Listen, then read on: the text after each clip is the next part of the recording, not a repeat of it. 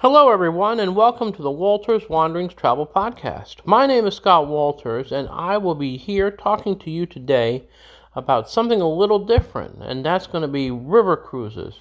So I'm going to want to talk to you about that. But first, let's talk about the main difference between river cruises and uh, ocean cruises. Mostly, ocean cruises are on bigger ships, ships that can have as many as 6,000 passengers and almost the same number of crew, but you'll never see most of them. Now, when you're on a river cruise ship, the first big difference is obviously the size of the ship. River cruise ships will only be about 500 passengers, if that. Many of the river cruise ships that uh, I have booked clients on have been around 300 passengers, which offers a very intimate experience. Obviously, if you're on a passenger a ship with 300 passengers, and its full capacity versus a ship with 6,000 passengers, it's very easy to see the differences without needing to see the differences. But it doesn't mean that you're not going to be uh, have any less of a ex- great experience because um, the ratio of crew to people on board passengers is about the same on a river cruise ship as it is on a regular ocean going vessel. So with that, um, you'll actually become more familiar with many of the crew members because they have less people to keep track of, and you have the same number of people to keep track of. So it works out great. Now, there will be some lessening of amenities on board a cruise ship of the river cruise variety. Um, you might have only a very small pool if you have a pool at all. You might only have a few machines in a gym, uh, which would probably be a very smallish room, versus some facilities on ocean going cruise ships are really um, likening to a regular gym setup that you might find on dry land. You might have only one seating for dinner um, in the dining room, if, uh, or two seatings, um, but uh, no, no, none of this uh, my time kind of dining where you can pick and choose the time to go.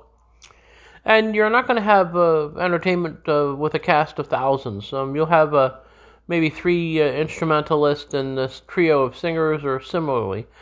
But I will say the entertainment on river cruise ships can be much more focused um, on your destination. Um, you'll get, uh, chances are, you'll get uh, much more authentic and um, culturally uh, wonderful experiences with entertainment on a river cruise ship.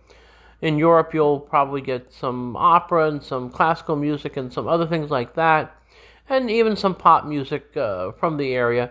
Um, if you take a river cruise uh, on the Mississippi, chances are you'll hear more jazz and more things like that, more Dixieland, stuff like that. So, again, you're not going to get gypped when it comes to food because the food is still great. They still have top quality food. Sometimes the food actually is better because they're only making for three to four hundred people versus making for six thousand. Think about that for a second. And then uh, you'll be able to go ahead and have a really good uh, customer related experience. Now, where do river cruises cruise? That's a great question. In the United States, river cruises cruise um, from the Ohio down to the Mississippi. You can start as far north and east as Pittsburgh and go all the way down to New Orleans. You can actually go up the Mississippi all the way to Minneapolis on some itineraries. Um, there's many different options there. As well, in the United States, you can cruise on the Hudson River in New York. Um, and it's not river cruising, but you can actually cruise the Great Lakes. Um, they're lakes, but it's still like river cruising because the ships are smaller and river cruise size. And out west, you can do the Snake River and the Columbia River out west, and uh, you can be in the Pacific Northwest region of our country and see that. Now, when you go to Europe, the main rivers that you would uh, go ahead and uh, cruise on would be the Rhine, the Rhone, the Danube, and the Loire. Um, you can go from Amsterdam to Belgrade. You can suffer with wine tastings all the time in France through the Bordeaux and the, the Loire, Loire region. Um, you can see historical sites um, in Germany and Austria, and you can do all kinds of things um, in Europe on different various river cruises. And in Asia, you can have uh, routings in Vietnam, Laos, Cambodia, India, and Bangladesh. Um, these are a lot more unspoiled areas and a lot more under touristed. So if you want something just a little bit more exotic, um, an Asian river cruise would be up your alley. Now, once on board, um, like an ocean cruise, you only need to unpack once. Your cabin on board will be of a similar size and will have similar amenities as an ocean cabin does. But with only five or six decks maximum, a river cruise ship is much easier to navigate than a regular ocean going vessel. The ship generally cruises at night and they dock in the morning. Now, what happens is this in the morning, you eat breakfast on board. Then, many cruise ships, not all, but many cruise ships actually include an excursion into the town you're going to. So you'll have a few hours of a, an excursion. Either you'll learn about the history and culture, or you'll go to some specific place nearby. Um, and then you'll get back to the ship. Sometimes you'll get back around lunchtime or for a late lunch. Um, otherwise, you can explore the town and have a lunch in town. Then you'll have your all aboard time, usually around four or five in the afternoon, and then you'll go on your way.